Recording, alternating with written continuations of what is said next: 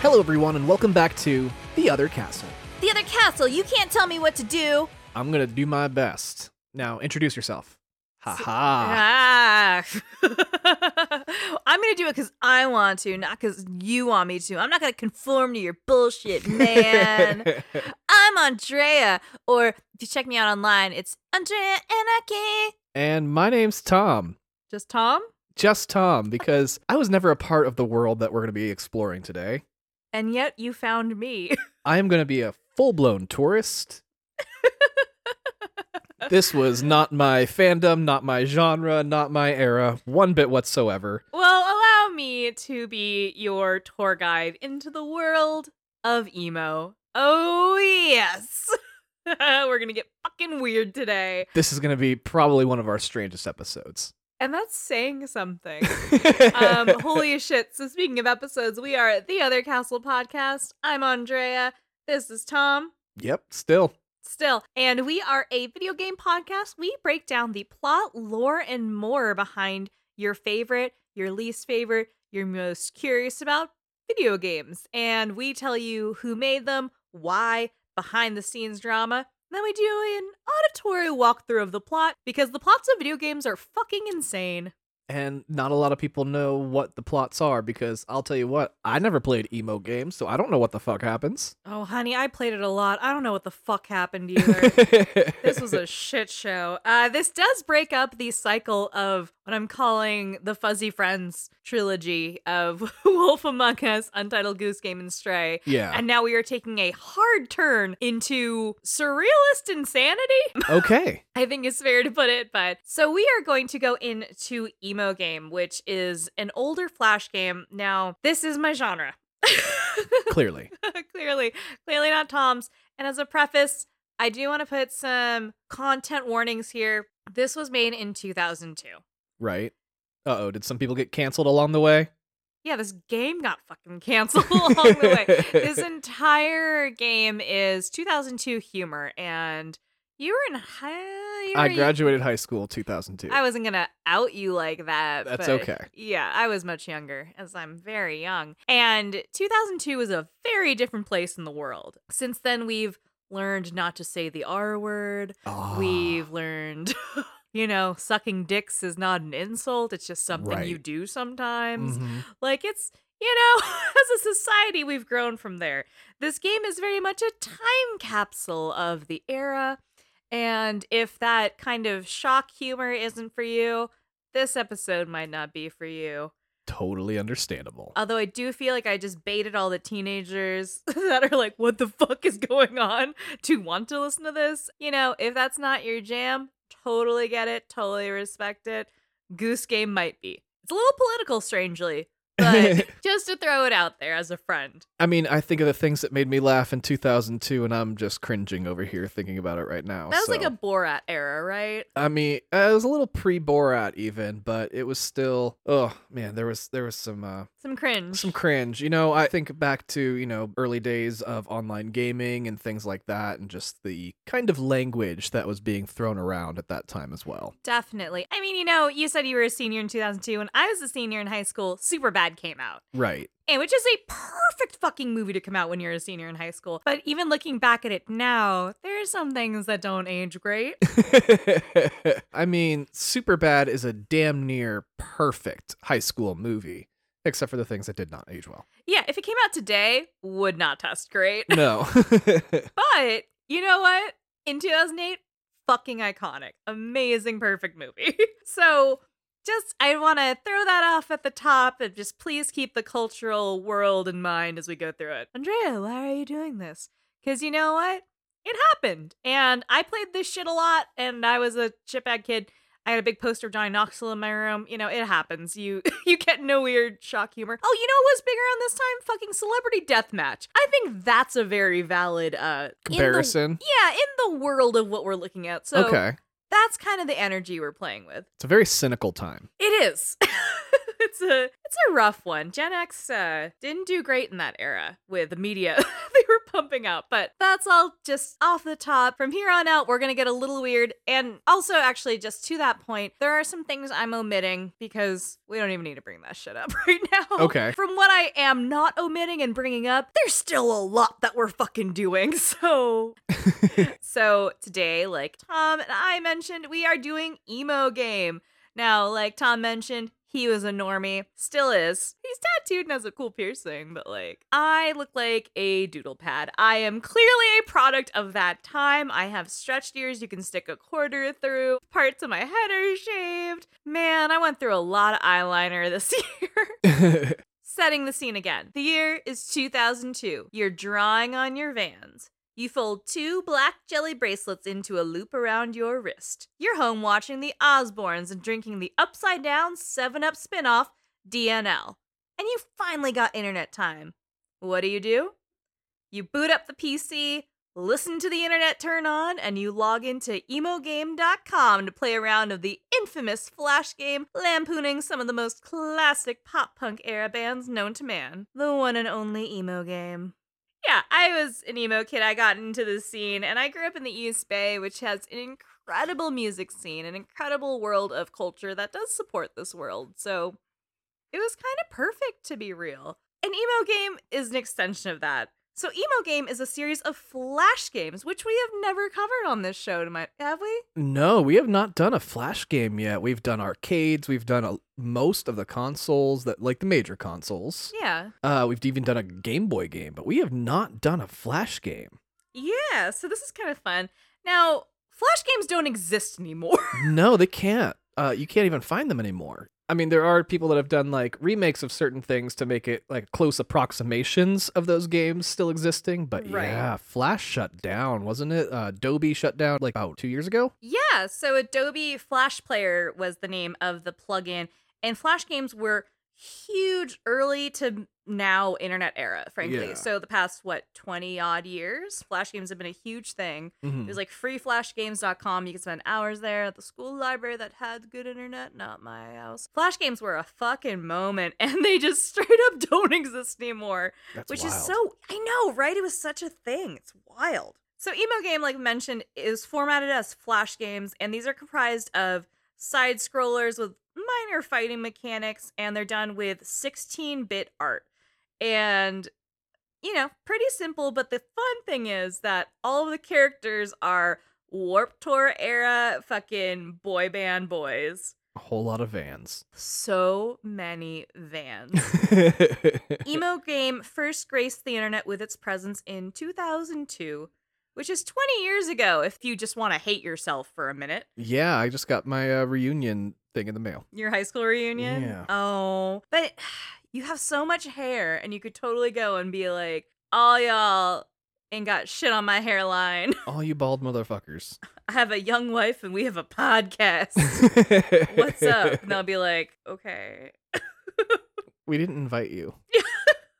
So if you are old enough to have played emo game, just as a side note, it's time to start saving in your 401k and use a retinol cream. Now, the premise of the emo game video game universe, because it is fully a universe, there are multiple entries in this world, was basically to be a fun set of games that poke fun at pop culture as a whole, with the backdrop of some of the best emo bands and music of the era through this extreme Gen X lens of the early aughts. okay. So that means this is going to get kind of disgusting. These games were made solely by Jason Oda, an independent video game producer who just loves emo music, video games, and admittedly at the time, shock humor. So he was like a very Scott Cawthon esque all by himself. Entirely. Just Okay. another wildly talented, hardworking, independent solo creator. Awesome. Good for him. yeah, they're fucking groundbreakers, you know? Like it I'm sure they're one in so many that break through and do something cool, but man, the ones that break through, so talented. So he's a one-man machine who earned his BFA in illustration from the Rhode Island School of Design. Oh, RISD. RISD. Damn. Okay. That's Yeah. a good school. Oh, entirely. He graduated in 2001 where he primarily did oil paintings. Oil paintings. And then he went into making video games? Making 8-bit video games. Damn.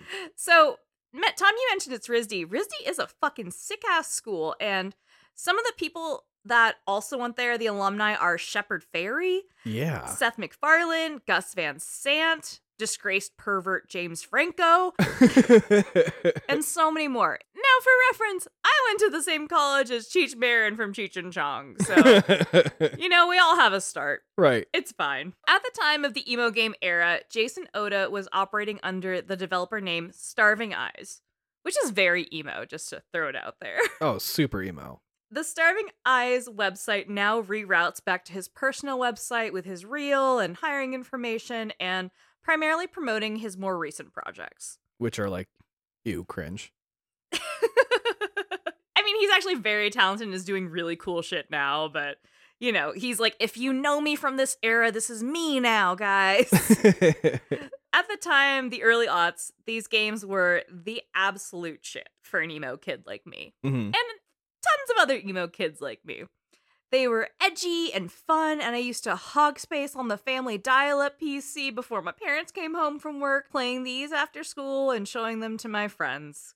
And I, as an elder emo, at the time was a burgeoning emo and had a flair for eyeliner. I had my Vans slip ons. I started stretching my ears. I started stretching my ears when I was 12 years old. Oh my god. Yeah. my parents didn't notice until my grandma called it out and was like, Andrea, she's dead. Andrea, I can like see through your ear. And I was like, nope. You're like, shut up. No, you can't. I was like, your vision's bad, grandma. And we were at a Perkins in Pennsylvania. My parents were like, what the fuck? And like clearly couldn't get mad at me in front of my grandma and start a fight because they're like, we're not going to ruin this family dinner over our shithead kid. Uh, but they clearly were not happy. Still not happy about it. It's fine. I don't care. yeah, they've gotten over it by now. My mom found my head tattoo and was like, huh, all right. Yeah. I it's just have- expected at this point. Yeah. they could not care less. I've fully broken their spirit on how I look. You are married and have a successful career. You're doing fine. They have stopped worrying about you. Yeah, that's fair. I guess when you see your 12 year old is doing some like permanent body modification shit, whatever. It's it's different than when you're a grown up paying for it with money you get selling weed. So at the time, I had this dark brown hair. I was dyeing it bottle black. I was wearing baggy band shirts. I had spiky bracelets. Such a fucking dork. and like you say to me like, "Oh, how did I end up with you?" But that was the thing was while I wasn't a part of that scene, the whole punk girl aesthetic to me was just like absolutely so hot. Really? Oh, entirely. Like Avril Lavigne, yeah, that was it. Christina and I did go through a phase where we wore ties over our tank tops. Wore ties and like a fuck ton of belts and Yep, shit. Yeah. mhm. Oh my gosh. Didn't need them. They weren't holding my pants up. I was sagging my pants. because I was like caught in this thing where I was like, I can't tell if I want to kiss the boys in the bands or be the boys in the bands. I found out I was bisexual clearly at this time. It was like, so I was doing this thing where I was both emulating and looking up to dudes in bands. It was like, I don't know where I fall, but I'm going to stretch my ears. Yeah, I, I did a lot of self discovery. Anyway, that's not what this episode's about. This video game at the time was fucking everything to a kid like me. So, with most elder emos, the early aughts were just a silly time that we collectively try to sweep under the rug. I had the benefit of being able to let my MySpace page rot into irrelevance, but Jason Oda's emo phase was documented in self produced video games that reached national attention.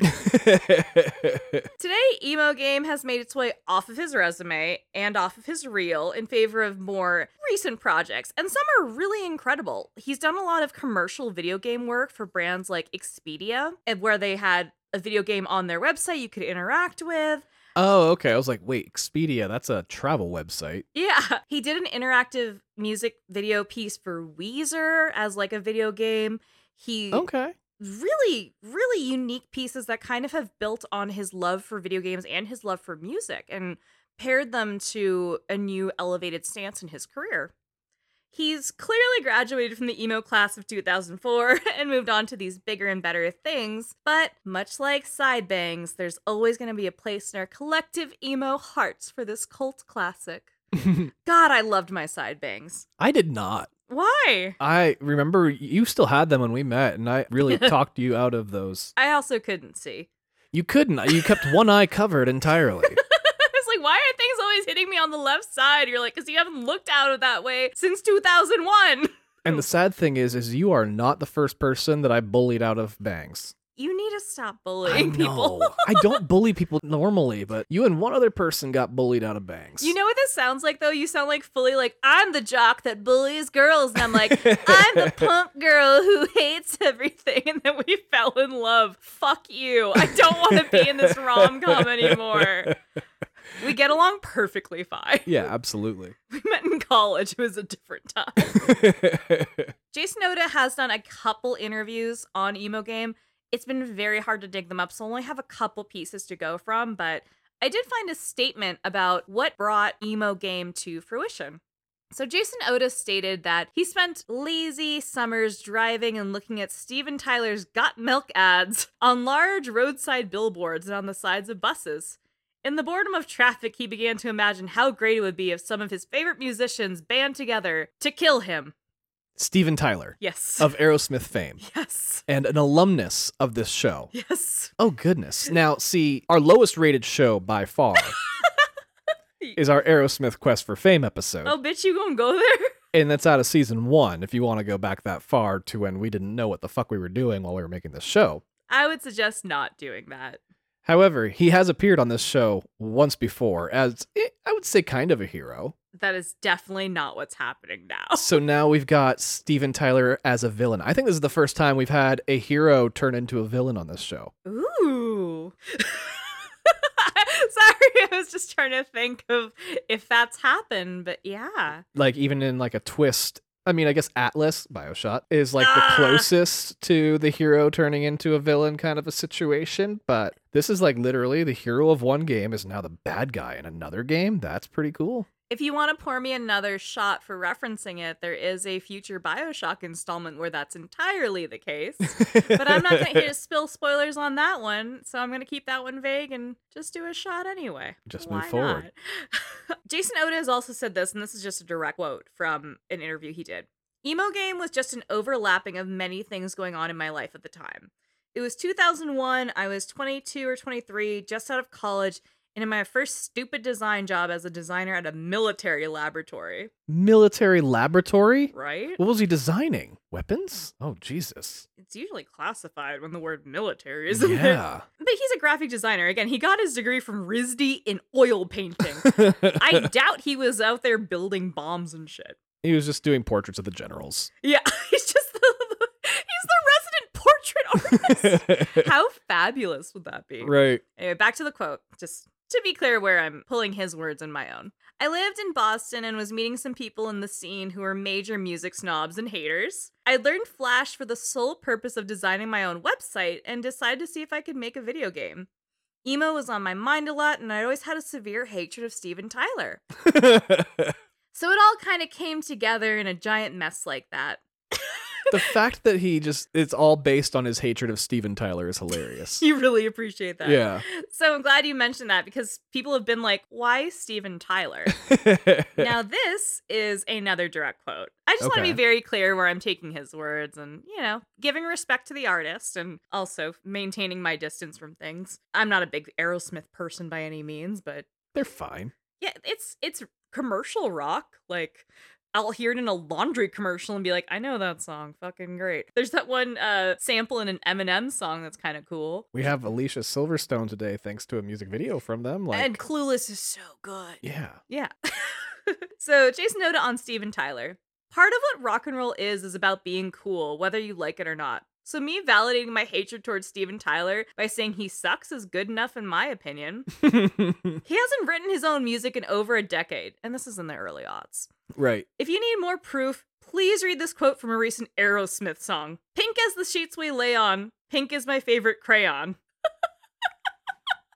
Okay, He's to be fair, like that's it's a really good song though. Is it though? See, yeah, this makes me want to be more emo because I'm like, yeah, fuck that shit. The best thing he's done was that fucking Super Bowl where NSYNC and Nelly came out. Fight me on it. I will fight you on it. Quest for Fame is the best thing that Aerosmith. I'm just kidding. That's the game's fucking awful. You couldn't even get through doing a bit. You know it was the halftime show, bitch. yeah, no, that was definitely better. And and their their Rockstar game was better than the fucking it's not even their best video game. no. Fuck me. I have one more quote from Jason Oda that I think is kind of cool. He was asked, How do I make a game like Emo Game? Jason Oda said, Get Macromedia Flash and Adobe Photoshop. Learn a couple of years worth of programming, fine tune your skills with a pencil tool. Then don't get laid for a really long time. it's probably not worth it. oh, okay. So he has a great sense of humor, yeah. you know? Like he's sharp, he's cynical, he's very funny, he's self-aware. It is very much a 2002 early aughts era of being. I was going to say character, but he's a real ass man. I mean, it just it sounds very Gen X. He's so aggressively Gen X. Yeah. Very Like, much that style of humor, that very Kevin Smithy, like just very sarcastic and cynical. Yeah. I was just going to say trench coats and cigarettes, Yeah. which fully encompasses exactly the what- clerks era. yeah, no, that's entirely dead on. He has mentioned, though, that the games did become pretty popular and were featured in Spin Magazine, the New York Times, and were mentioned on MTV. You know, for the era, that's fucking huge. I mean, getting on MTV when they still had music videos playing, that's right? pretty significant. Totally. So while the emo world and phase was kind of silly, it did end up becoming this fascinating flash the pan for pop culture. And, you know, emo was something that the mainstream culture was desperately trying to figure out at the time. And this game actually became the number two Google slot when you Googled the word emo. Really? Yeah. So the wow, that's pretty impressive, actually. the relevance for this actually kind of blew up. You know, everyone's talking about it in the lexicon, and it's just what's giving you an example of what emo is when you literally fucking Google it. Right. I mean, I didn't understand emo first when it first came out. I just saw everybody dressing a certain way. Their hair got longer and very, very straight and was just covering their faces. And I, you know, you say it was a phase, but I can tell you there are people that are still stuck in it. So I don't know how much of a phase it actually was. It was just that it became this, like you said, a lifestyle. And and I feel bad because I know like South Park addressed this and stuff too, where it was goths versus the emos Mm. kind of a situation because a lot of their styles started to blend. Yeah, mom, it's not a phase. It's a fe- lifestyle. I feel like it was like pop merging with goth. That's fair. I mean, I'm more of the pop punk era than the emo era necessarily. Like that's my genre, but I do I'm like emo rising, I guess. Emo rising. Okay, now we're into like doing your astrological sign and shit as your musical genre like preference. Yeah, that's entirely what we're doing. You're correct. I have a fucking nautical star tattoo. I can claim emo. and it looks like shit, you guys. It's not a phase, it's a lifestyle. Thank you for validating. And dear listener, he's fully talking about me when he's talking about people that couldn't get over it. I got my Yeah. nose pierced at 27, you guys. and not because of fear or anything, because of angst. So, today, because this is a Flash game, there is no easy path to play this anymore. Even through the Wayback Machine, which I did use to do most of the research, the game is not functional on the official website. oh, that's too bad. There are literally two playthroughs that I found on YouTube, and neither make it to the end credits. God damn. Girl. Talk about lost media though. Yeah, so this I'm an archae I'm a digital archaeologist, okay? Yeah. I am doing some digital paleontology for this dinosaur of a fucking game that someone out there must remember. Doing our best to preserve it whatever way we possibly can. Trying really hard. So with that in mind, I'm going off of memory, I'm going off of, you know, dug through social posts, I'm going through stills, obscure fucking message boards, not Reddit. We're talking some live journal shit that I had to dig through. Dark web. a lot of green text on black, if you know what I mean. Ooh. Yeah. I'm going through some interviews like the ones I've quoted that piece the game together. And while this work doesn't represent the scope that Jason Oda produces anymore, this does represent an incredible amount of elder emos in our culture and our people who remember virtually finger banging Mandy Moore. I'm assuming that's part of the game because otherwise, what the fuck did you just say? It is part of the game. Okay. Just trying to keep you on your toes, Normie. There are four total emo game entries two main games and two mini games. Emo Game 1 launched on October 5th, 2002. Emo Game 1.5 launched May 5th, 2003. Emo Game 2 launched October 8th, 2003.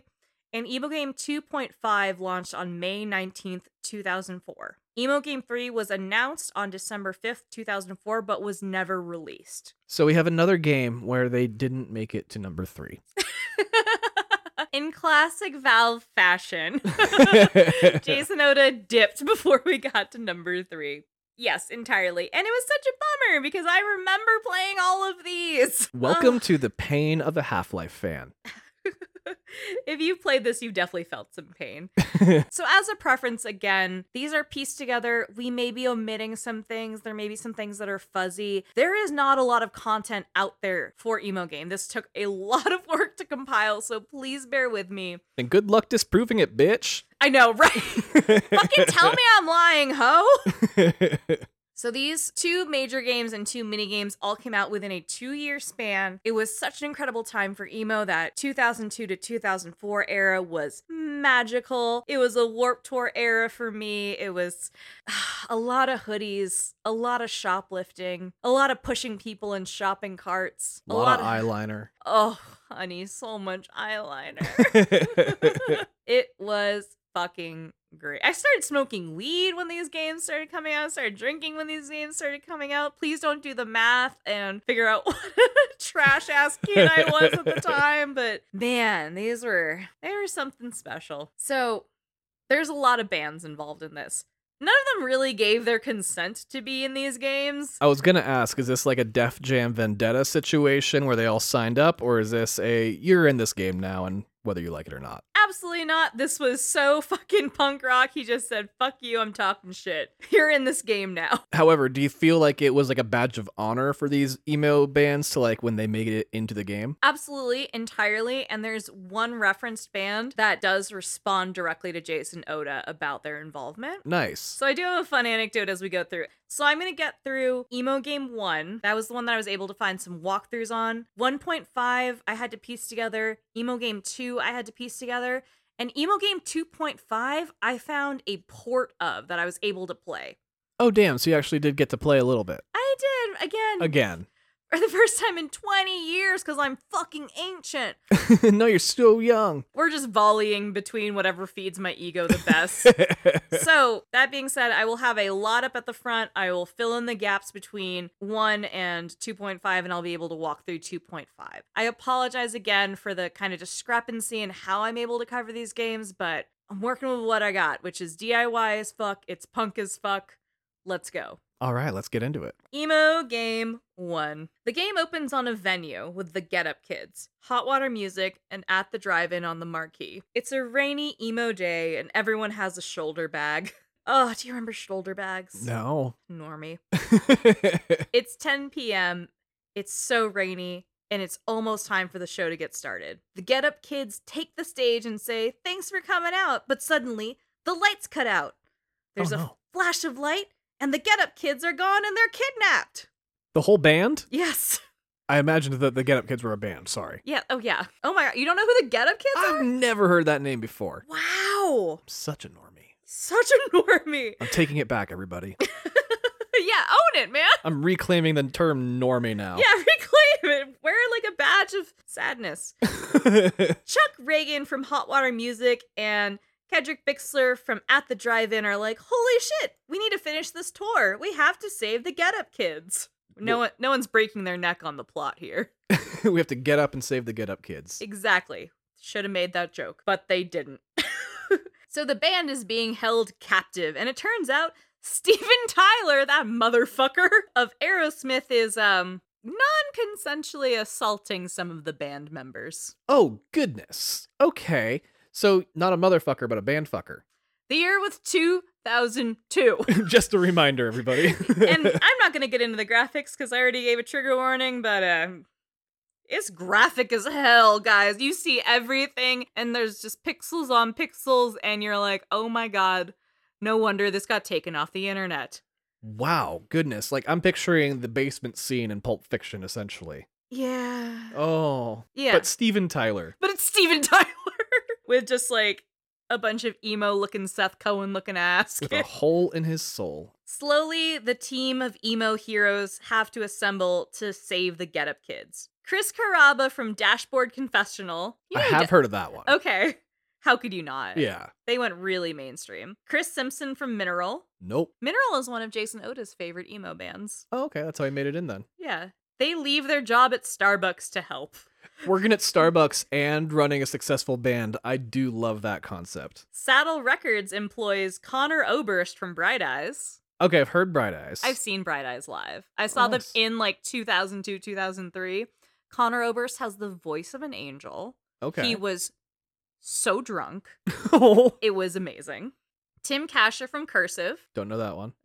God. Under the guise of getting them free vodka, which again works because the one time I saw Conor Oberst, he was shithoused out of his mind. Sorry, is Under the Guise of Getting Them Free Vodka the name of a band? No, that was the thing I just said. Oh, okay.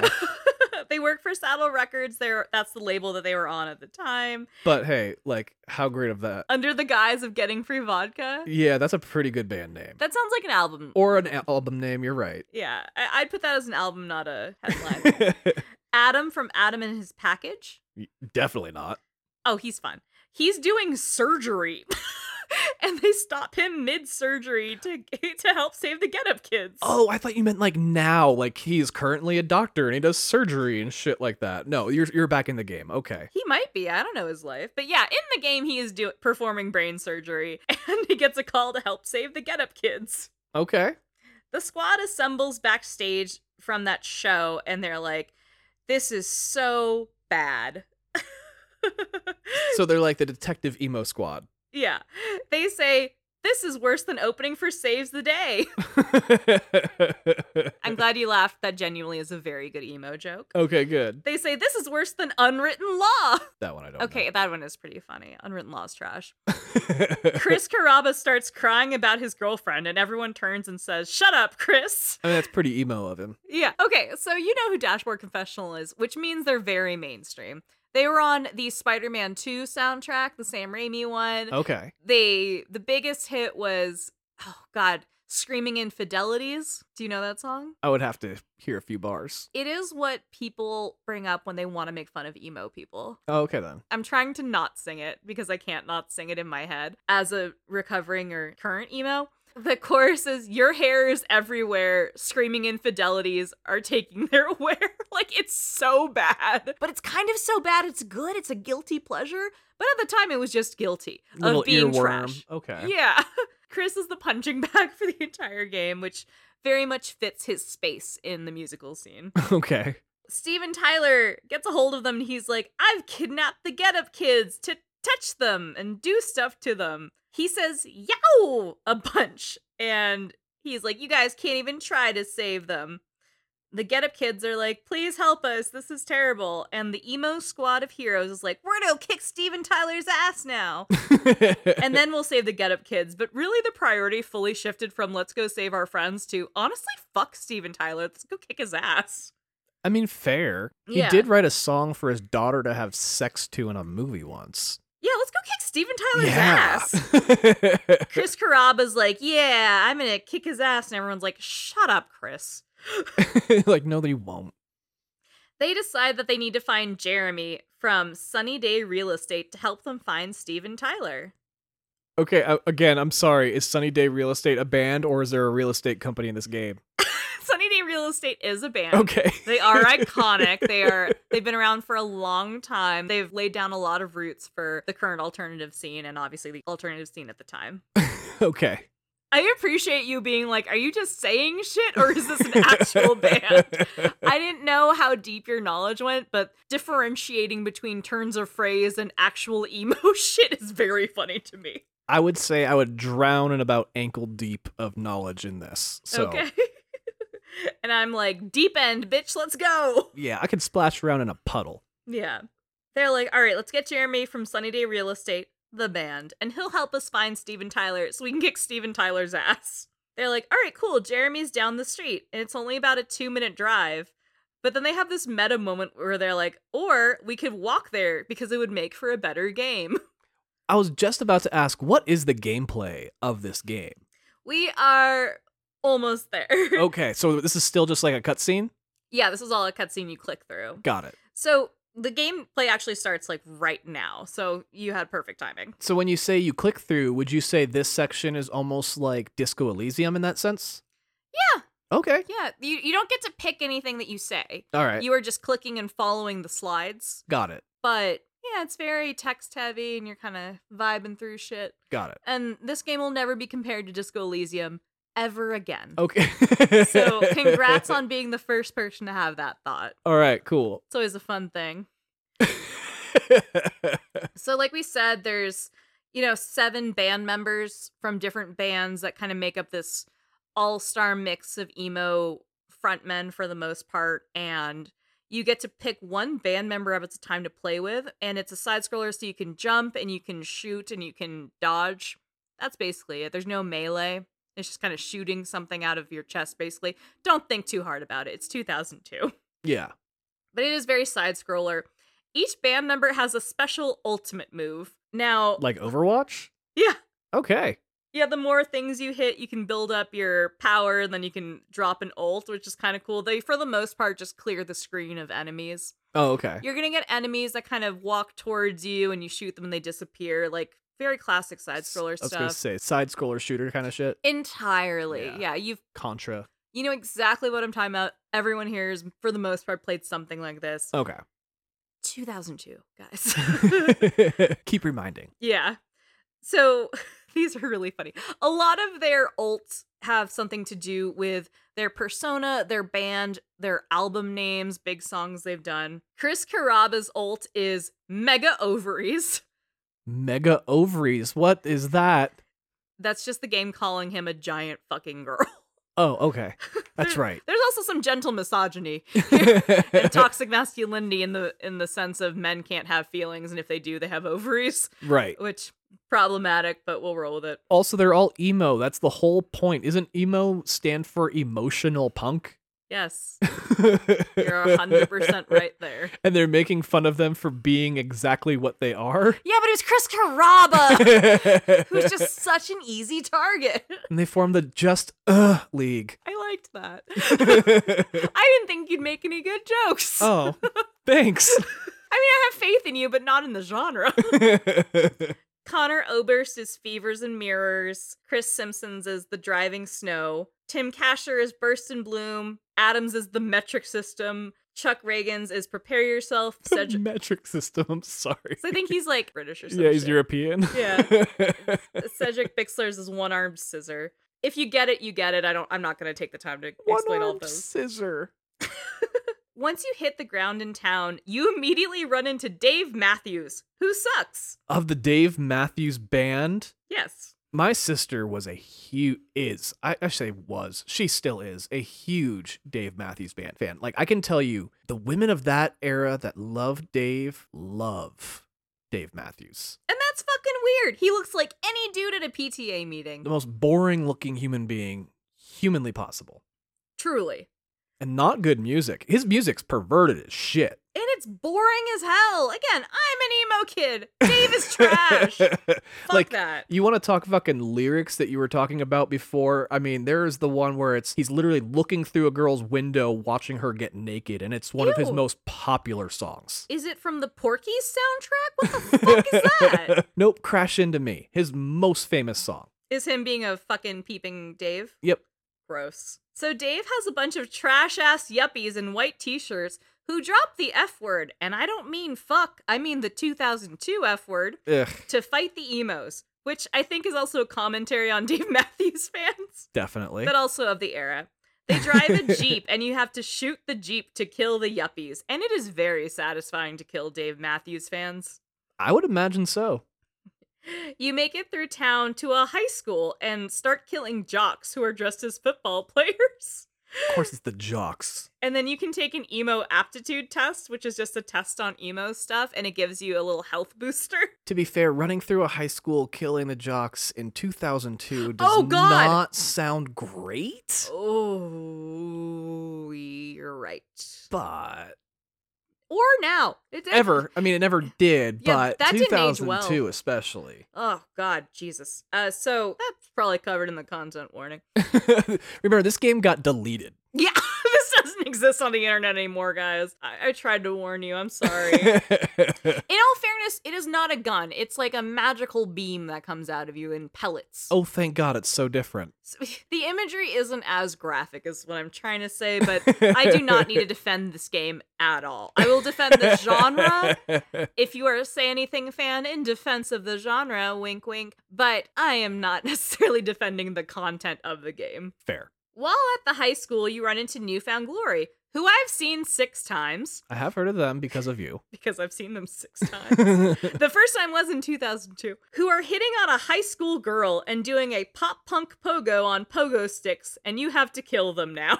well, yeah, they're on pogo sticks. What the fuck are they doing on pogo sticks? Have you heard of the pop punk pogo? Of course not. Wait, this is a thing? Oh, yeah, this is a thing. It's emo cardio at pop punk shows. Instead of like dancing, if you're not in a pit, essentially the dancing when you're in a crowded group is just to jump up and down. And it's called the pop punk pogo because they have a very similar cadence for every song. So you're just kind of jumping straight up and down. So it's like a coward's version of a mosh pit. A coward's mosh pit? Yeah. Yeah? Yeah, it is. Okay. It's it's that with your arms down It's and a you you delicate mosh pit. you stay in your specific square and you try not to touch anyone. Do you remember me at that Say Anything show you took me to? it's the social anxiety mosh pit, everybody. Thank you. That is that is emo culture, honey. That is what we built this country on. Oh my god. Okay, so the the uh, the pogo pop hop, what is it called? The pogo pop pop. The pop punk pogo. Pop punk pogo. Yeah, that's so much better. I didn't think this part would be funny and now I'm really upset. But yeah, remember when you took me to the Say Anything show Yeah. and you, you were holding my hand while I was just jumping straight up and down? Bouncing like you're on a little trampoline. It was the pop punk pogo, Tom. That's a whole ass dance move. My Fitbit said I jumped for like four miles straight that night. God, thank God TikTok wasn't around back then because that Why? dance craze would have just been so boring to watch. Just literally people bouncing up and down. You want to do this dance challenge with me? We're gonna jump. for three minutes straight to all the small things. Fuck you. Yeah, it's fucking perfect. Yeah, so because Newfound Glory is they're a wonderful pop punk band. Again, I love Newfound Glory from fucking not even Sticks and Stones, the album they did before they got on Drive Through. It'll never snow in Florida. Yeah, that's how fucking deep down the rabbit hole I go. Until now, it they're a great band. Yes, all their songs sound the same, but you know what? I like recycling, and they recycle a bunch of shit. Mostly their music. It's fine. I am a big NFG stan, so this was a little difficult for me. But yeah, they're doing the pop punk bogo on pogo sticks, so it's a lot of jumping and trying to hit them while they fly across the screen. And af- okay. after you kill Newfound Glory, you go back outside into the mall, which is obviously just a hot topic. And you fight teenage girls who are employed by Weezer, who try to kill you. Weezer runs the local hot topic. Yes. the hot topic has like fat pants and punkerific t-shirts, which I guess just of the era they had a lot of baggy pants and shirts that said dumb shit like punk on them. oh my god, were they wearing JNCOs?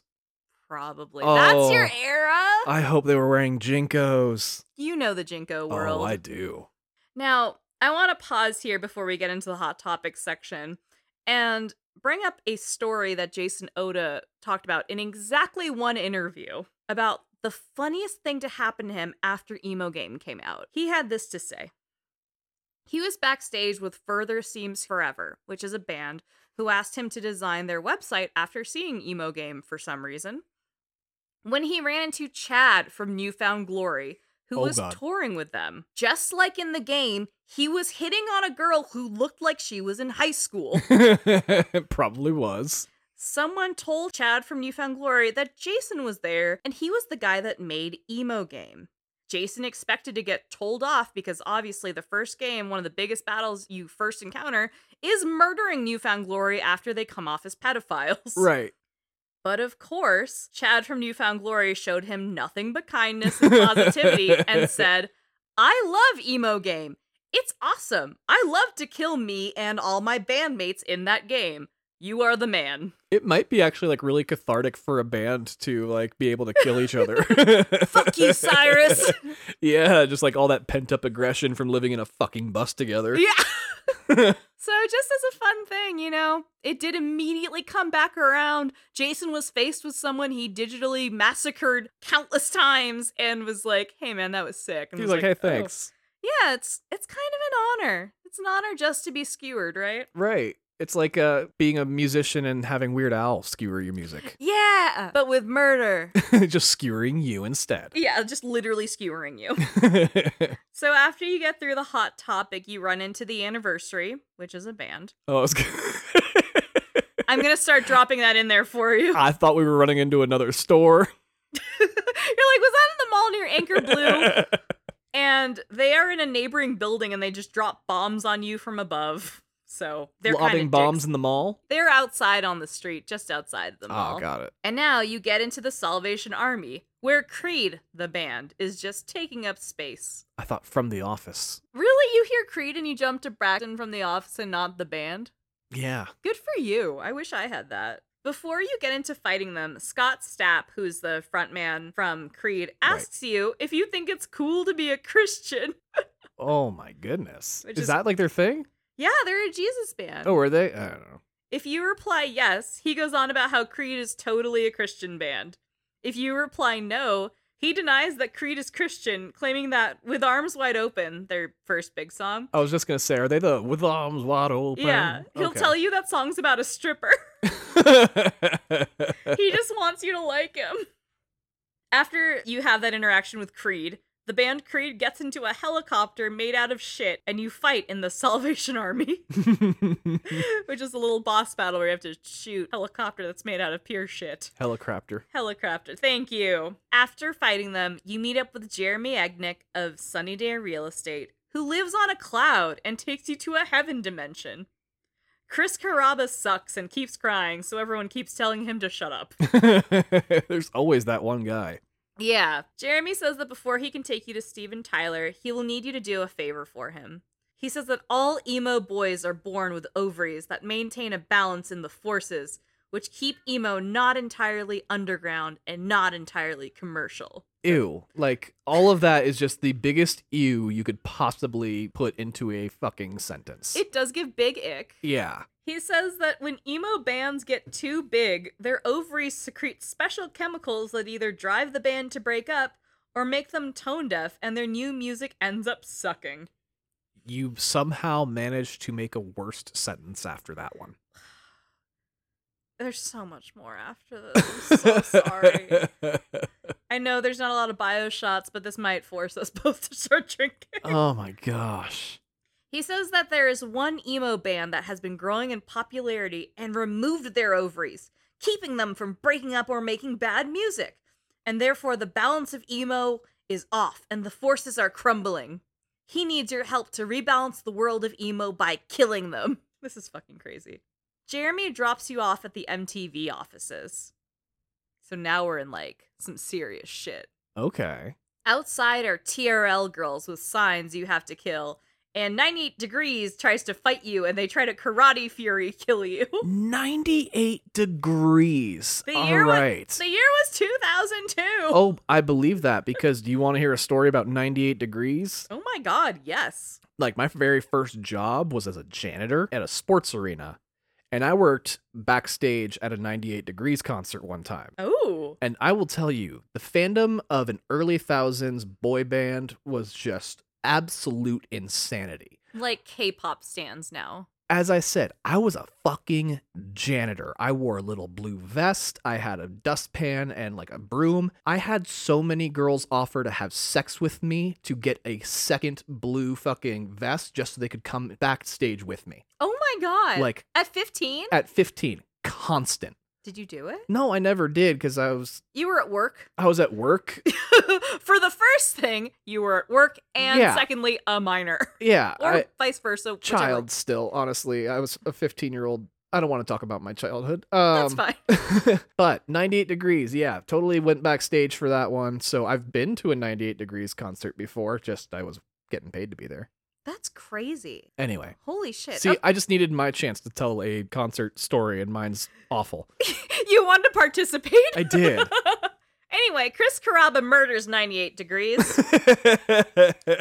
and I do murder you. Is that a 98 degrees song? That was, yeah. Oh, see, I don't get that. I that went over my head. We're even. So after you kill all of them, there's a bunch of corporate zoots and zombies that you have to kill, which is I get it. You're not being light-handed with that. No. You interrupt a live episode of MTV News, which I'm 90% sure doesn't even exist anymore. With Kurt Loder? Yeah. Who's like in his 70s and still looks very handsome, by the way. Like he's taking care of himself. You can also find a mini game where you run into Mandy Moore and you finger bang her to get a booster. okay, so this is what you were talking about earlier. Cool. Cool, cool, cool. Do you feel better knowing that that's a mini game to finger bang her? it's a way less interesting story than the one that I created in my head over the last hour, but that's Oh. fine. I'm sorry. But you're like, hey, we have to go save Emo. I can't just hang out and finger bang you, Mandy Moore. Sorry, Mandy. You make your way through the studio area and you run into Courtney Love, who turns into Jabba the Hutt and tries to kill you. Like literal Jabba the Hutt? Literally Jabba the Hutt. Oh, that's great. And at one point you can lie to her and tell her you're the ghost of Kurt Cobain, but That's so mean. because she's you come into her dressing room accidentally and she's like, "Hey, who are you?" and you can be like, "Uh, I'm the ghost of Kurt Cobain." and and we're dealing with a Courtney Love that the producer of the game is assuming she's a murderer. I- IRL. I wouldn't doubt it. After that, we run into Fred Durst, who's busy trying to how do I say this? Get the nookie? That's excellent. I had partaken animal husbandry Oh, okay. with a donkey. oh, some donkey nookie. All right. he just wants to um, connect with this donkey in peace. So he fights you for interrupting while he's in the act of fucking the donkey. So he's literally humping a donkey and then like jumping and fighting you. Interspecies erotica, fucko. This game is insane. And that's the first time I think you've said that on this show. Look at us breaking ground, doing our first flash game and ruining the streak of not having people fuck animals. awesome. well, we had three games of the animals not getting fucked, so. Fuck. All right. You make it to the TRL studio where Jimmy Eat World is there. I have heard of them. And they're being interviewed by Carson Daly. Now, I've seen Jimmy Eat World. I met them. I hung out backstage with them once in San Diego. NBD. NBD. It was pretty cool. I'm not gonna lie. They were genuinely the nicest people. Them and AFI are some of the kindest people I've spent time with. That's really cool. It's always good when they're good people. Yeah, they're not in this game though. This is the band that had their ovaries removed because of how well Bleed American was doing. You accuse them of killing Punk and they get in their gold spaceship that's made out of money to fight you. But they also kind of acknowledge that, yeah, they got too much recognition for the middle, that song that right. the only song anyone knows, which kind of sucks. You kill them, and Jeremy from Sunny Day Real Estate comes back down on a cloud and says, The balance of emo has been restored. He then takes you to a dungeon. In this dungeon, you have to fight some weird twins in a Cobra arena, and there's a Triforce that you have to put together now, like Zelda. Their names are Tomax and Xamot. Oh, I don't know who they are. I I didn't I couldn't figure it out. I Yeah. tried. I got a lot of data for this game, guys. Please bear with me of the parts that I omit. There's an area where you can play name that emo tune to get health power ups, which was so goddamn fun for me as a kid. I was very good at it. is it like a quiz game? Yeah, they literally just play 10 seconds of an emo song and you pick from a multiple choice quiz what song it is and you get a health power up if you uh, get them all right. So were they using the real music for each of these bands? Yes, but it was a very short clip, which I think is how they got around being copyrighted. They, Jason, there's one person that put this together. But I mean, also 2002, nobody was trying to shut that down. That's true. This was a heyday of LimeWire and shit like that. Yeah, they were fighting Napster. They weren't going after little flash games at this point. I'm sure that's Yeah. also why you had such a hard time finding any playthroughs of this game. That's true because they also do use real emo music in the fight sequences. Like there's a very specific song that they use in all boss battles where it goes, "Let's get it on." It's just a real song. Like yeah, copyright strikes probably made this very difficult just to stream and shit. Yeah. Totally.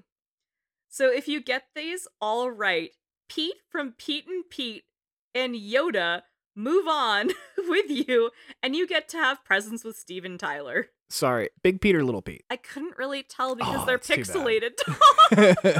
Let's just say Little Pete because he's the cooler of the two. okay. I genuinely was like, it just says I'm Pete from Pete and Pete. I don't know which one is which. That's so good. Well, the little one played Jimmy in Grand Theft Auto 5. So let's say it's him. oh, I love that. yeah. I love that everyone just assumed it was Jonah Hill. because it kind of looked like Jonah Hill and has some of the intonation that we know from Jonah Hill, but they're Right. like, no, it's just a whole ass wonderful actor. So you shoot your way through the dungeon, you grab the three pieces of the Triforce, and then you're given presents with Steven Tyler, which is a real sentence I just said. But wait, before you can meet Steven Tyler, you have to kill the Xenomorph Queen. From Alien Yeah. and Aliens. I'm sorry. I feel like we missed the part where all these other franchises are coming into the picture because you mentioned fucking Yoda a second ago, and we just kind of glanced past that. I know, bitch, I know. this game is a fucking wild ride. I just feel like he took a handful of fuck it, threw it against the wall, and saw what stuck. The year was 2002. and on 100 fucking percent. That's exactly what happened. okay. This game's insane. So you kill the Xenomorph Queen to speak to Steven Tyler so you can finally rescue the Get Up kids. Oh, right. The Get Up kids are still kidnapped. But the Xenomorph Queen is dead, so that's great. Arguably being sex trafficked by Steven Tyler. No one's arguing against that. we all saw that very graphically. This is actually the last part that I got in visual walkthroughs, unfortunately. So from here, I am piecing together weird stills from live journals and Xangas. Guys, Xangas are an old form of blogging. So are live journals. I'm aware now that this is a very specific era and I'm dating myself. Oh, God. She had to sign into her old Vampire Freaks account. It was wild. I would never had a Vampire Freaks account. Don't you dare put that on me. I stopped following MCR when they dropped Black Parade. wasn't my jam. I didn't lean too goth. I, that wasn't the vampire world wasn't for me. Yeah, Yeah. it's I'm I'm not pale enough to pull it off. okay. I, I have a nice beige base coat. I I can't pull off the pale princess thing. More power to you if you can. It's just you know I'm I'm half Filipino. There's a lot of brown. The vampire aesthetic isn't ideal. Doesn't work, but it's okay. I respect it. I'm just not a vampire freak. So I couldn't find the visual video parts of this, but I will paraphrase what happens. so after you fight him and save the Get Up kids, Chris Carrabba starts skull fucking the head of Steven Tyler and then marries the dismembered head. He marries the head Yes. of Steven Tyler. Yes. I can't imagine why I couldn't find footage of this right. online. That's even more bizarre than you could have possibly made it. That's the end of Emo Game 1 and probably the beginning of why I needed therapy. now, Emo Game 1.5, this is a mini game. okay. So this is called the Alkaline Trio versus Hell. Do you know who Alkaline Trio is? I've heard that name. Alkaline Trio, fucking amazing. Okay. Matt Skiba from Alkaline Trio actually took over Tom DeLonge's place in Blink 182. I saw him play with Blink 182. The one time I've seen Blink was with Matt Skiba, which is kind of cool because Tom DeLonge is a. He went off the deep end. He did. He's really into aliens, and apparently it's made him a little crotchety. Like I, I can't, I don't know him. Not gonna speak on his Right. behalf, but there's been some reports that there's been some rough times with him and Travis and uh Mark. So Matt Skiba is in there. Matt Skiba is a cool dude. He was really nice. I met Blink 182, same show that I saw all they met all these bands at. It sounds like I'm really cool. It was one event. But when we met Blink 182, they did not come over and hang out with us. They sent their assistant to come over and like grab gifts from our gift booth and like Oh. thank us and talk to us. And they came back. But they might have just been having family dinner and like threw someone to go grab their shit or something. But all the other bands came out and like like I said, fucking Jimmy World like spent time with me and like talked to me and stuff. They were really sweet. AFI were really cool. We talked about the Bay. Uh, they're they're a San Francisco kind of East Bay based band. I'm an East Bay based person. Super great, but yeah, Blink might be a little big for uh some stuff. It Anyway, happens. Alkaline Trio, wonderful band. Okay, good. Seminal, still can fucking get it. Absolutely great. This one, again, no footage, but piecing together a story. Iconic band Alkaline Trio is trying to fuck Rose McGowan after a night of drinking, and they all get hit by a car. So like the entire band was trying to have sex with her, like each individual one, like whoever gets her wins, or just the band as a group. There's three of them. I think Okay. that that's a reasonable number to kind of juggle between those options. Okay. they end up in heaven. They talk to God, who is Bob Saget, and are like, dude, Rose McGowan, she was so hot. We were trying to fuck her. And God, Bob Saget, is like, I'll let you have a second chance of life if you go down to hell and kill Satan for me. And they're like, yeah, we're down. So down in hell, they have to fight Hitler. They have to fight the Used. The Used is a band. the used, yeah. Okay. Who I saw play with My Chemical Romance, and I'm 90% sure I saw them on Warped Tour one year. Okay. And worst of all, they have to fight Kelly Osbourne. Thought worst of all was another band. Okay, valid. Okay, sorry. Worst of all, Kelly Osbourne. Very, very valid. Ozzy Osbourne's daughter. Yeah. Okay. They must also fight Satan, who is Skeletor. Skeletor. Just straight up Skeletor. I mean, when you were saying Bob Saget was God, I was really expecting it to be like uh, Uncle Joey. Uncle Joey or something like that. Yeah. One of the Olsen twins. Yeah, somebody from Full House. Nope, just Skeletor. Okay. It's it's great you say that because the next line I have is this is a licensing nightmare. this is a regular Ready Player One situation we're going into. yeah. so there's also a mini game about how you can finger bang Mandy Moore in this one. A- again? yeah, Okay, so it's a trope. yeah, she gets around. Yeah. It happens. All right, so that's 1.5. Now we're going to get into 2. Again, 2 I did not have footage of. So this is we are piecing things together. I also want to note though that Emo Game 2 was about 5 months of work for Jason Oda. So he's really just jamming these motherfuckers out now. he really is like Scott Cawthon in that sense. yeah, huh? just being like fuck it, let's release things. Let's go. Let's just keep releasing these games. All right. Now, you don't have any footage, but spoiler alert, does Mandy Moore get finger banged? It's a spoiler, Tom.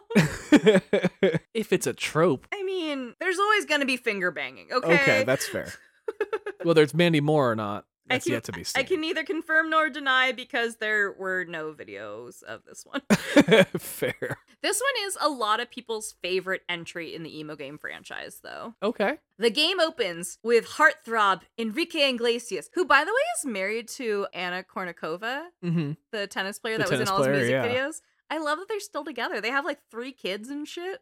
Oh, that's wonderful. Yeah. She was beautiful. Still is. Yeah. They are both still so beautiful. Their kids look so happy. They are a gorgeous family. Anyway, he's announcing that he's kidnapped the band Saves the Day, exactly like how Steven Tyler kidnapped the Get Up Kids. We're just doing this again. okay. So Geoff Rickly from Thursday and Matt Skiba, my homie, from Alkaline Trio, are saying that shit's boring and they change the channel, so they just give up. But it's such a good moment of a fake out implying that it's going to be the exact same plot from Emo Game 1 before they dive into what Emo Game 2 is about, which I really appreciate. So instead of like a second verse, same as the first, it's going to be like, no, we're going to change the second verse. Yeah. They're like, fuck you. This is our sophomore attempt, bitch. Pretty smart. Yeah. I like it. Emo Game 2 does basically have the cast of friends, so all six of those actors, working with MTV trying to turn the audiences of their show into yuppie zombies via mind control. I mean, that's what they were doing anyway. It's the plot of Josie and the Pussycats also, that's true. which is a perfect movie. That is an underrated classic movie, Josie and the Pussycats. Unpopular opinion, and I say this as an MCU fan, one of my favorite comic book movies. Fight me. Honestly, you're not wrong. That is one of the strongest comic book movies ever put out. It is everyone at their best. Yeah. Like no one phoned it in. No. Fucking Alan Cumming is an angel. And Parker Posey is incredible in that movie. Everybody knocks it out of the park in that movie, honestly. And it was so fucking ahead of its time. It Like, was. it It, was- truly was. so ahead of its time that it was talking about things that it was giving warning of what was to come really more so than anything which- which is what made it so ahead of its time because it was so Mhm. fucking accurate Totally. And we haven't gotten anything that really captures that magic again, which makes me sad. But oh, that reminds me, just throwing it out there, I need to find the record on vinyl because I feel like that would be really cool. that would be pretty dope We have uh, we only have vinyl albums that are either signed by the artist or like soundtracks. or comedy Yeah. oh yeah, we do have a couple comedy records, but I think that would be a cool one to find. that would be a good one josie and the pussycats Yeah, 'cause genuinely, that album still slaps, and I have it on my phone at all times. also of this same era so Yeah. appropriate So the cast of Friends put out a music video to hypnotize viewers, and Tim Kasher of Cursive, who was in the first game, gets hypnotized and turns into a boring basic man who decides he wants to suck corporate cock and just be a beige man.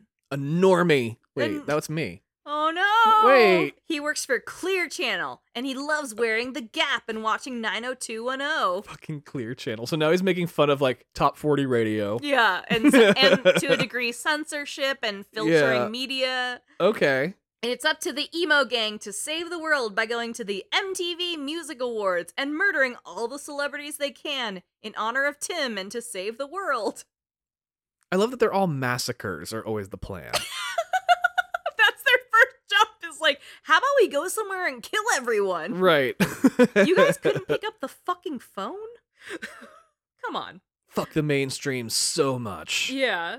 So Emo Game 2 starts off with Geoff Rickly from Thursday and Matt Skiba from Alkaline Trio, like we said. Conor Oberst from Bright Eyes comes back. Travis Shettel from Piebald, which is a band. Brett Detar from The Juliana Theory, which is a band. And in this one, you can actually pick up playable characters throughout the game.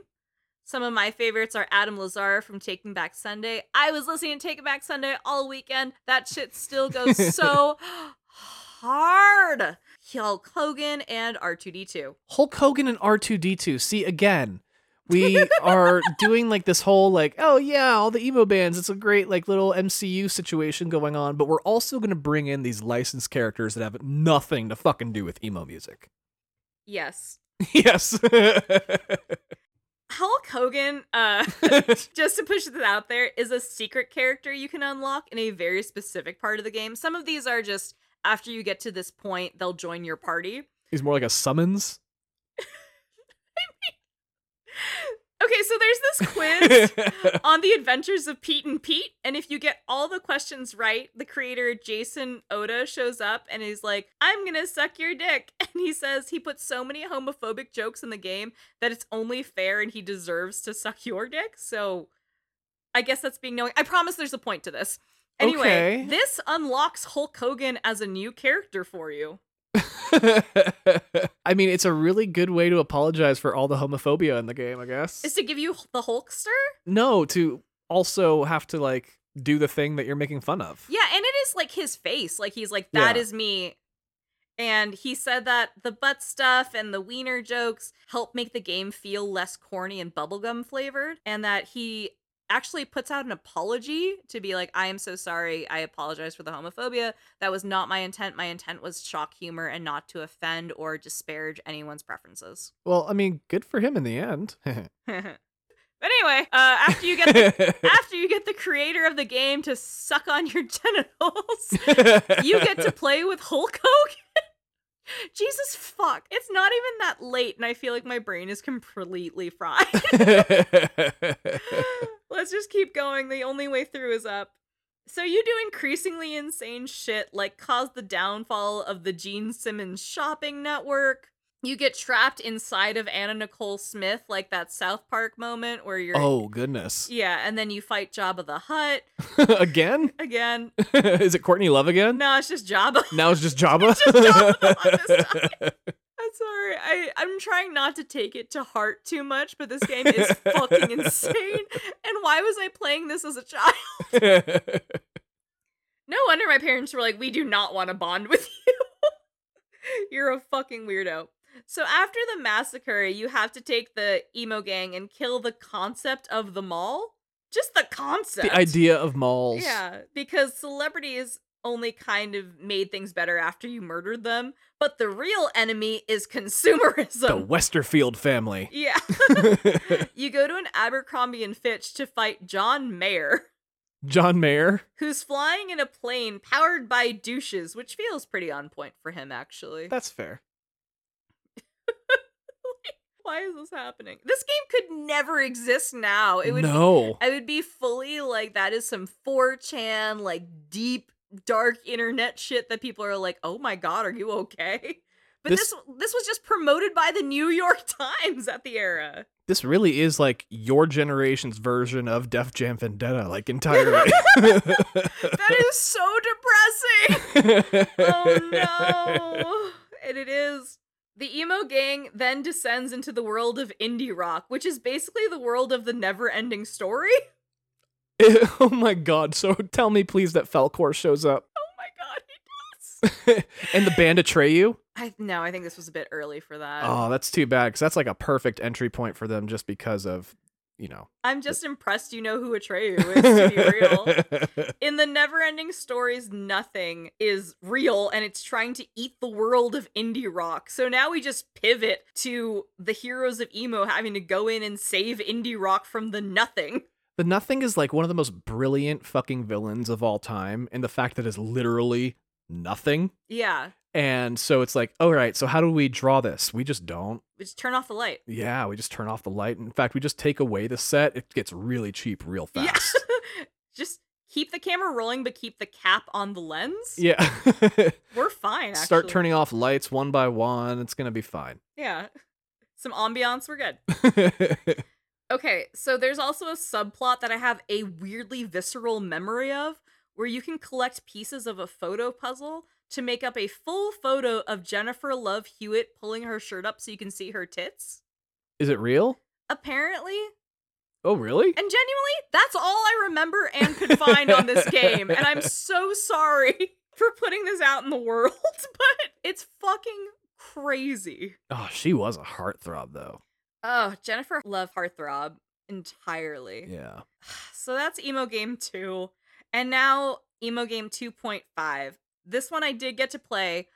If you guys want, I can push the link through or pass the link along if you're looking for it. There is like one website that did a port of it so you can play it. I played it on a Mac computer. It ran completely fine. I didn't have to download anything. I just used it on a website because yeah, in 2022, I would 100% never download a game that used to be a flash game onto my MacBook. Are you fucking kidding me?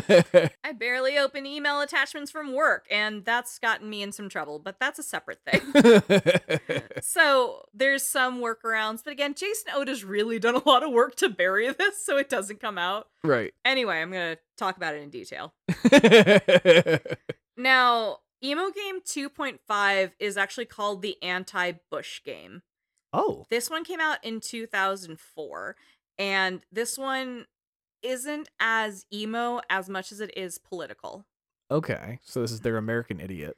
Yeah, so um just for what it's worth right now, I'm going to keep my personal politics aside. I'd ask that you do the same. We're just going to talk about the game.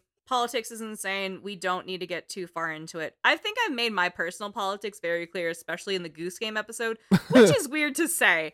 Um and you know just in general like as a person like i said i'm mixed i'm a little gay i'm i'm a couple things that check a couple boxes and i'm an advocate for human rights so there's that and we're going to get into some other stuff again i want to be cognizant of where people lie and be respectful of where everyone is so remember this came out in 2004 this is the age of not my president merch American Idiot, even Eminem was pushing out anti war songs. It was a very aggressive time politically in music. So, of course, the emo game franchise reflected that movement as an extension of the culture. You know, this was very much what's happening in the world, like, oh, friends and malls and Abercrombie and Fitch. And then in 2004, that was an insane presidential race. yeah. Was that the first one you got to vote in? Yeah, 2004 was the first time I got to uh, vote in an election. Yeah. Well, in the presidential In one. the presidential election. there yeah. might have been smaller ones Yeah, as you turned 18. But yeah, th- isn't that cool? That's pretty cool. Yeah, I mean that was very much the uh Bush lied, kids died fucking year. That's we right. went to war with Iraq and stuff. Like this is the beginning of all that. So yeah, there was a lot of anti-Bush sentiment in the world. Certainly. The game opens with Dick Cheney and Darth Rumsfeld in an AT-AT at at AT-AT from Star Wars. Oh, one of those. Yeah. Oh, okay. Sorry, I thought you meant like AT and T, like the brand. No, I'm talking about the Star Wars. the Star machine. Wars. Yes, the AT-AT at at uh, whichever you want to pronounce it as. Okay, either way, you know what I'm talking about. With George W. Bush, they t- tell W to play his Game Boy while they address the cabinet and announce they have a new Secretary of Compassionate Conservatism, Compassionate conservatism. Who's that going to be? Voltron. A fucking evil robot. Perfect. Voltron goes on a tirade, saying he's a machine fueled by oil and blood of foreigners. He is the Empire, the end, the almighty commander and god. He is the new America. You thought this would be normal. no, I did not. but it is weirder than I ever expected it to be. You fully expected something weird and it exceeded your expectations immediately. Very much, yeah. We are still in the opening cutscene. he then starts murdering people of all nations, sodomizes the Statue of Liberty, and George W. Bush is in the AT-AT shooting down and killing the UN. The whole UN? Okay. Just the whole UN. Hulk Hogan sees Voltron making butt love to the Statue of Liberty and says, This isn't what Hulk Hogan and the Hulkamaniacs fought for. This isn't American. Whatever. 2004 was a very different time. Very. Hulk Hogan recruits He Man, He Man. Who is very fat now, and they keep making fat jokes about He Man's titties and stuff. And Mr. T, who's just Mr. T from the A Team. Well, that's the thing is some of these are actual people and some of these are fictional characters. So that's what's really kind of fucked up about it all. How would you classify Mr. T? Mr. T is a real person. I know, but like he's such a character of himself, you know? He is, you know, he has very much done that, but he also like Samm Levine tells a great story of meeting him on the set of Not Another Teen Movie and he's like, "What can I call you?" And he said, "Mr. T." oh. And he was like, "No, no, but I know that's like your stage name, but like do you have like a no-" He's like, "No, it's Mr. T." Oh, wow. Okay, so he owns his persona. Yeah, entirely. Well, anyway, he and He Man have to take down George Bush. Mr. T calls He Man a fat ass He Man and tells him he hates him, but agrees to help. So Mr. T is just openly like, I'm gonna body shame you and tell you that I hate you, but we gotta take down George W. Bush. R2D2 comes in and shows off in that same way that he delivers the Princess Leia message in the hologram shows that there are five Voltron keys, and the team can take control of Voltron and take away Bush's power if they get the keys. All right, so they have to separate the Voltron Yeah, into its individual parts. yeah. Now, for those that don't know, Voltron's kind of an early version of Power Rangers Megazord. Yes, that's fair. So it kind of looks like a giant Autobot, but it's compiled of five different units. I love that I went from like a really old reference to a very old reference. You know, I get that, but These are a very dated time. I, Yeah. think I don't think anyone who's listening to this is like, I don't have any context for this world. I think if you downloaded this episode and you're listening to it and you've gotten to this point, you probably know what Voltron is. fair. And you probably need to hydrate more. We, as a generation of people our age, are dehydrated. So, like in the previous emo games, the playable characters have different ults. So, Hulk Hogan's is Hulkamania, Mr. T's is the A Team attack, and Fat Ass He Man is I Got the Power. So you're no longer playing as an emo band. No, you're just Hulk Hogan, Mr. T, and Fat Ass He Man. Sure. Now, we're wondering why a third game never happened, but okay. Oh, no one's wondering that. You can also unlock additional characters like in the previous game, like Howard Dean. Do you remember Howard Dean? no, I mean, I think he's the guy that yelled fire one time. He didn't yell fire, but he is known as the screaming guy. He was at a Democratic National Conference, I believe, and he was like, "And we're going to Washington, and we're going to take back the White House." And he did this insane scream where he went, yeah. I think he was yelling fire when he did that. Oh, I apologize. I thought he was just going. the only reason I know that is okay. You're ready for dating. Uh, I Oh. was listening to Howard Stern pre Sirius XM when he was like just on the fucking radio. Before he was extraterrestrial and was just terrestrial. And they had that as like just like a soundbite that they kept using over and over again. And every time they do, Howard go fire like that. Oh, yeah, okay. so I always assumed he was yelling fire because Howard Stern always said he was yelling fire, but I really don't know. Anyway, Howard Stern is also a playable character in this game. perfect. So glad you said that without realizing I had no how idea. perfect it would be. Uh, Christopher Reeve in a wheelchair is in this game. Oh my Um, god. The documentarian Michael Moore is in this game. Rosie O'Donnell's in this game. Oh A my bunch of other people, and you just pick them along up along the way. This game includes just political facts like graphs of the federal surplus and deficit since 1981 and the projected surplus and deficit. It includes how Bush depleted the Social Security surplus and the lockbox set aside for Social Security benefits in his first term, tax initiatives he's done to protect the rich, all sorts of stuff. It's really an information dump where you shoot people. well, see, the importance was was that the whole lockbox situation was a huge fucking deal, and like it was the only thing in the news for about a year, and then 9/11 happened, and everybody forgot about it. Yeah. So it was still a problem that was occurring, but because 9/11 came in and fucking distracted everybody, Mm-hmm. a lot of people forgot about the whole lockbox situation. So the fact that in 2004 it was that he was bringing this up, Right.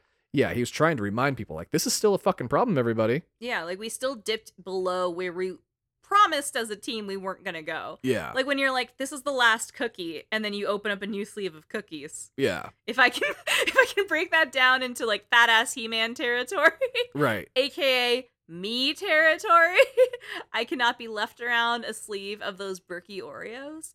Um, but same thing on a national level, which takes away uh, benefits for people who need them. So you run through the White House fighting cabinet members, the FCC board, literal just pigs. Um, they're pigs in suits. And you get information dumps between fights about how Bush failed everyone but the rich in his first term as president through, you know, tax initiatives, other failed resources, and things that he said he was going to push and didn't. You then run through Anywhere USA, where you explore the exploitation of workers and John Kerry's stance on funding jobs and infrastructure. And then the Stay Puft Marshmallow Man tries to kill you when you try to escape Willy Wonka's chocolate factory. so, I mean, there are genuine stats that are sourced, and like, here's what's happening to workforces, here what's happening to the safeguards that are supposed to protect unions, things like that. Here's where John Kerry, who was running against George W. Bush as the Democratic candidate in that race, stands on these things and where he's promised to kind of make up for other, you know, shortcomings. But then, you know, the Stay Puft Marshmallow Man comes in and tries to kill you. So I guess it's still light. I mean, there were so many desperate attempts to get the young vote going on. I mean, there always are. There's Yeah. always desperate attempts to get the young votes. I mean, remember Pokemon Go to the polls. Oh, that you vine. know, little shit like that. That's so Ugh. fucking cringy and shit of Yeah. them trying to connect. But at the same time, there are people like I remember MTV doing Rock the Vote, that kind of stuff. Oh, it was so cringy. Yeah, or it was at that era would have been uh, Puff Daddy, P Diddy, whatever the fuck name he was going by at the time. uh, he also was like very much at the forefront of that, trying to get Bush unelected. You know, they they just kept talking about change and trying to get, you know, that's the early days of of, of the change campaign, really, before even Obama showed up. But I think it sounds like to me that this game was very much like his way of educating the young vote in a big way by also Mhm. entertaining them with a franchise that they were familiar with. Absolutely. I that is a perfect way of phrasing it and I have not thought about rock the vote in so long, but I can see the logo, the little square Yeah. logo with the check mark in my head. hmm Puff Daddy was a big part of it, and us saying Puff Daddy just also ages us. Right. You're making me want to get a second retinol cream tonight. Holy shit. but you're right. I think that's very fair to be like, he saw this opportunity to participate and in the punk scene, like NOFX was producing T-shirts and hoodies that said "Not My President." I had a hoodie that said "Not My President." It came out through Fat Wreck Chords, which was a huge label. Probably still is. Uh, it's been a minute.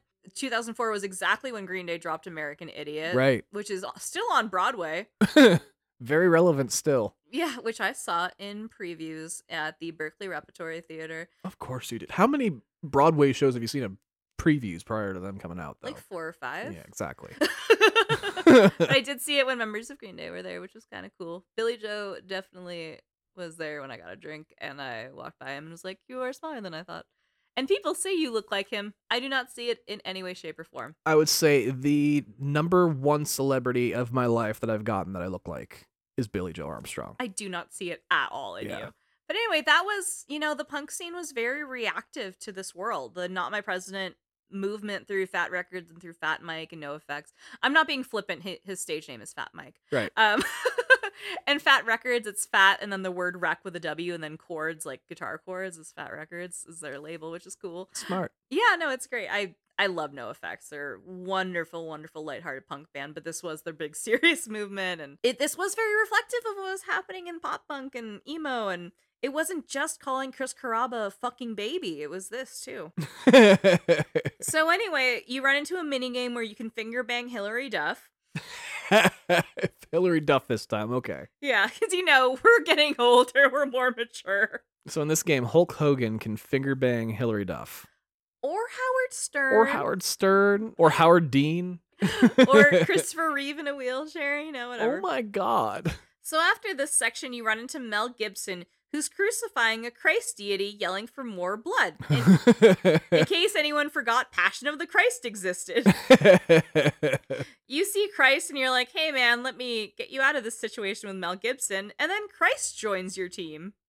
You get Jesus on your team now? Yes. Oh god, this game really has just gone off the fucking rails. I thought you were going to say this game has everything. you finger bang Mandy Moore, you save Jesus. I like that Jesus comes in after the last finger bang mission. so you can't have him finger bang uh, Hilary Duff. Yeah. So anyway, Bush traps you and Christ in a rocket and drops you in the Middle East. You run. Because the Middle East needs Jesus, god damn it. You've never sounded more American. you run and hide in a giant Sarah Michelle Gellar head. a giant Buffy head? Yes. Oh, I love that. You fall down a well and see the Teletubbies chained to a wall. And then Darth Maul tries to fight you. To be fair, the purple one likes it. We're not kink shamers if that's what you're into. Fucking go for it, Tinky Winky. I know Po is the red one, I think. Because they're like fun, flouncy names. Then the last one goes, Po. That's all I got. I'm a little too old for that one. So Darth Maul tries to fight you, and this is genuinely the hardest boss battle that I can remember because he's jumping and he can spin his double-ended lightsaber and like reflect your bangs back at you. This one sucks. okay. After you defeat Darth Maul, which again, I'm just bitching about how hard that fight was. You've earned all five Voltron keys. so Finally. that's a sentence I said. And while you're down there, Osama bin Laden, Kim Jong Il, and the Hamburglar come down to kill you. The three terrorists. Yes. and they're like, we're gonna kill you and we're gonna blow up Washington, D.C. Fuck you. But your kindness has finally paid off because the Teletubbies, who are now freed, come down and shoot them. and now you're saved because of the Teletubbies. Once you get outside, you call Voltron, who reports for duty. Okay, so now Voltron's on your side because you control the keys. Yeah. So Voltron no longer controls themselves. No. Because before, Voltron seemed sentient by themselves. Yeah, but he was like under the rule of like Darth Cheney Right. and shit. So Darth Cheney. it's a whole thing. I'm paraphrasing some parts because again, it just gets really fucking weird. right. Th- th- This is the watered down version, guys. I am so sorry. This is me trying to filter for you, and it's still completely off the fucking rails. All right, so once you get outside of this crazy bunker, when the Teletubbies have saved your life, you call Voltron, who reports for duty, because you've got the keys now, so you can control him, which is right. great That's good. you fly back to Washington D.C. because you're like, we still gotta, you know, fix this shit. You land in DC to fight Bush, who's in his ATAT, and then suddenly a loose nuclear missile. It was a god, what are they? A weapon of mass destruction. Okay, one of the weapons of mass destruction. Yeah, which was a crazy thing to have be the hashtag of the era without being a hashtag. Right.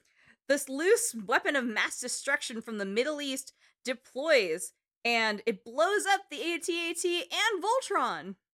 Both of them? Yes, Uh oh.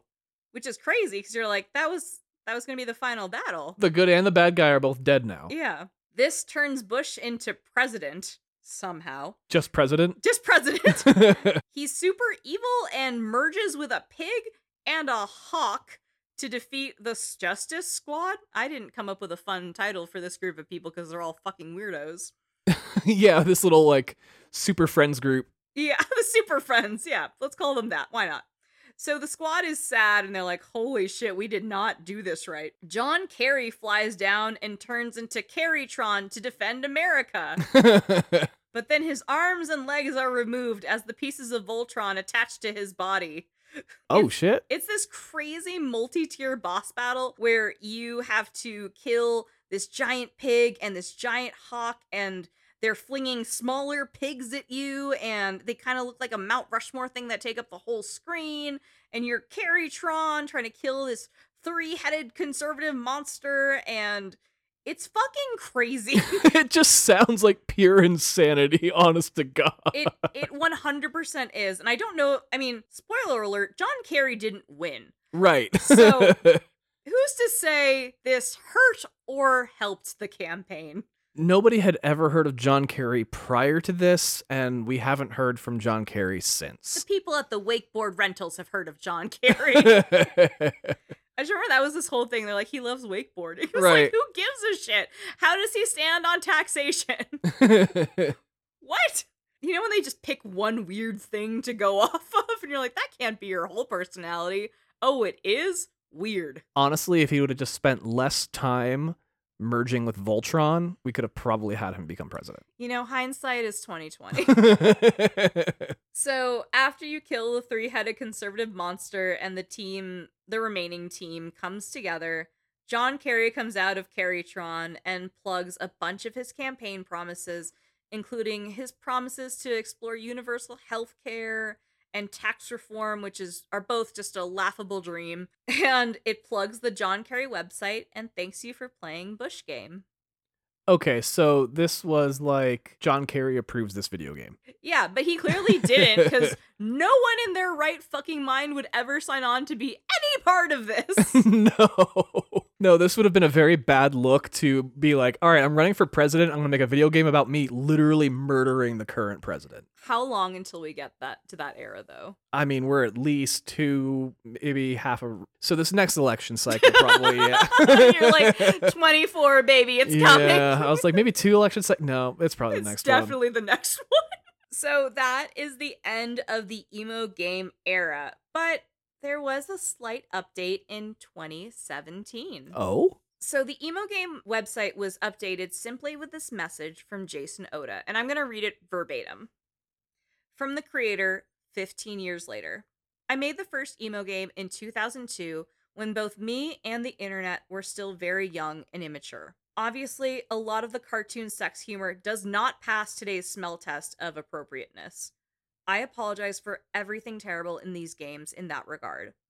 I also want to apologize to all the mean spirited stuff written in these games about some pretty nice people, especially Chris Carrabba, Brett Detar, and New Found Glory.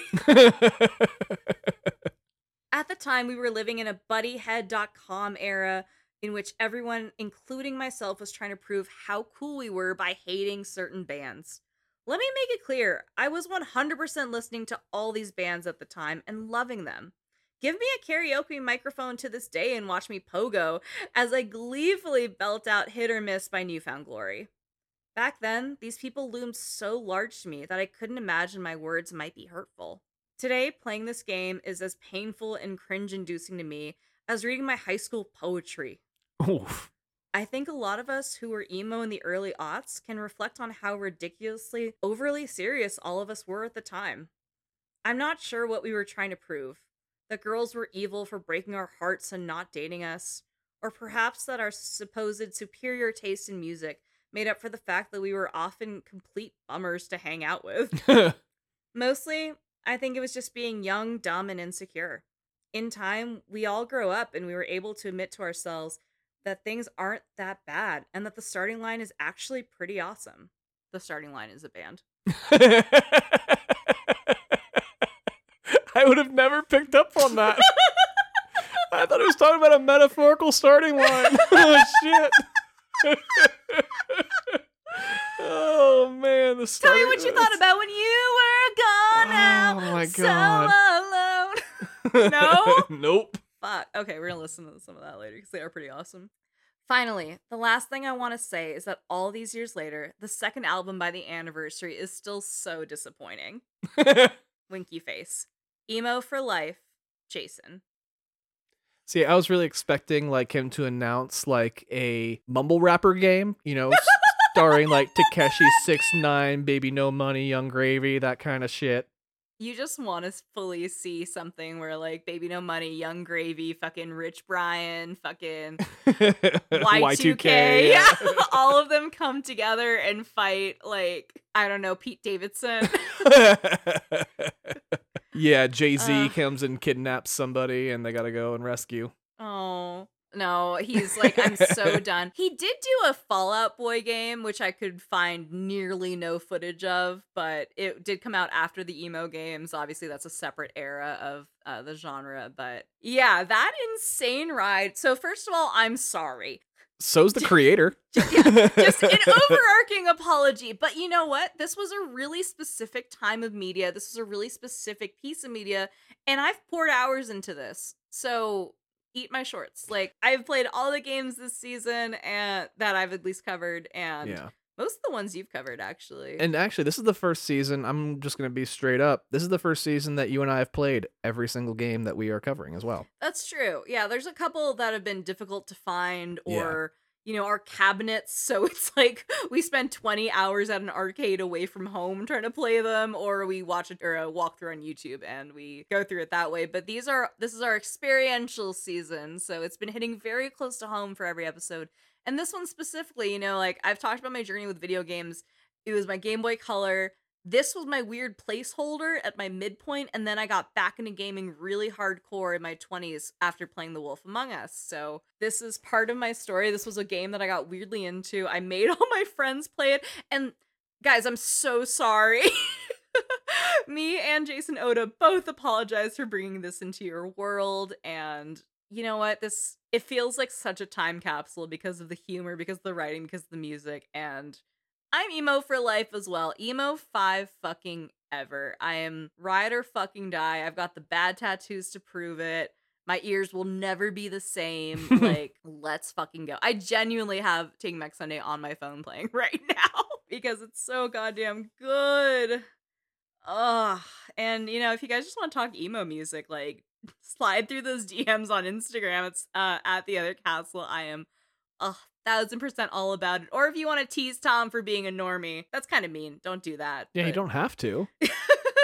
Just catch him at the gap and uh you know ask him about that newest uh, Dave Matthews record or something. I don't know. Well, I just want to thank you because you know I walked into this with absolutely no knowledge of emo or the music or anything, and now I'm walking out with absolutely no knowledge of emo or the music or anything. So thank you. Congratulations, you've learned nothing. Fuck you. you still won't connect with me and my culture. You either learn Tagalog or you learn emo. You have to pick one. One of the two. then you'll understand why I'm like this. But no, this was a very personal game for me, and I'd love to think there's just like one other person out there in the internet who remembers this weird thing and can commiserate with me on how insane it was. And if not, all of you who just listened and made it this far have gone through this weird journey with me, and you know, I appreciate it for what it was. I can appreciate the times we had and that it's over like a like a breakup you know it's my emo breakup i'm like thank you but goodbye and i'm closing the chapter on this game forever and this is like the best compilation of all the information i could find on these games No, going through. good. I did so much Wayback Machine, guys. Like, oh, holy Toledo. I am ready for a nap, a nice emo nap. So, thanks everyone for hanging with us on that one. That was a weird one, but I hope you got some enjoyment out of it or some secondhand cringe. I think that's also valid. yeah, and stay away from Steven Tyler apparently. And make fun of Chris Carrabba. or don't. Eh, it's Chris Carrabba. fucking go for it. Uh New Found Glory is still fucking great. Love them very dearly.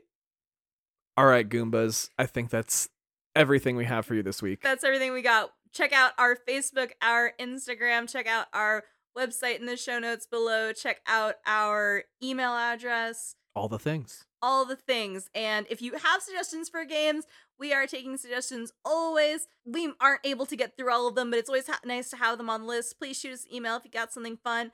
Check out our Instagram. I will be posting some screenshots from the game. So if you're like, are you seriously telling me any of this happened? Yes, motherfucker, it 100% did. I have receipts. I had receipts for Goose Game on how it was created. I got receipts on Emo Game and that it's real and not just a weird fever dream I had when I got drunk and fell asleep listening to the Warped Tour compilation. It's all real. Tom just wants me to go to bed because I'm getting too hyped up. it was wrong to do this at night.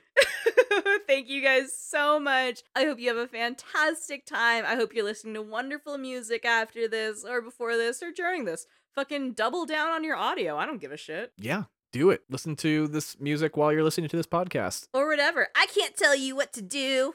All right. Thanks, guys, so much. But we can end this episode. So this is Tom and Andrea reminding you, Stay punk. and don't skip the cutscenes. Bye. Your hair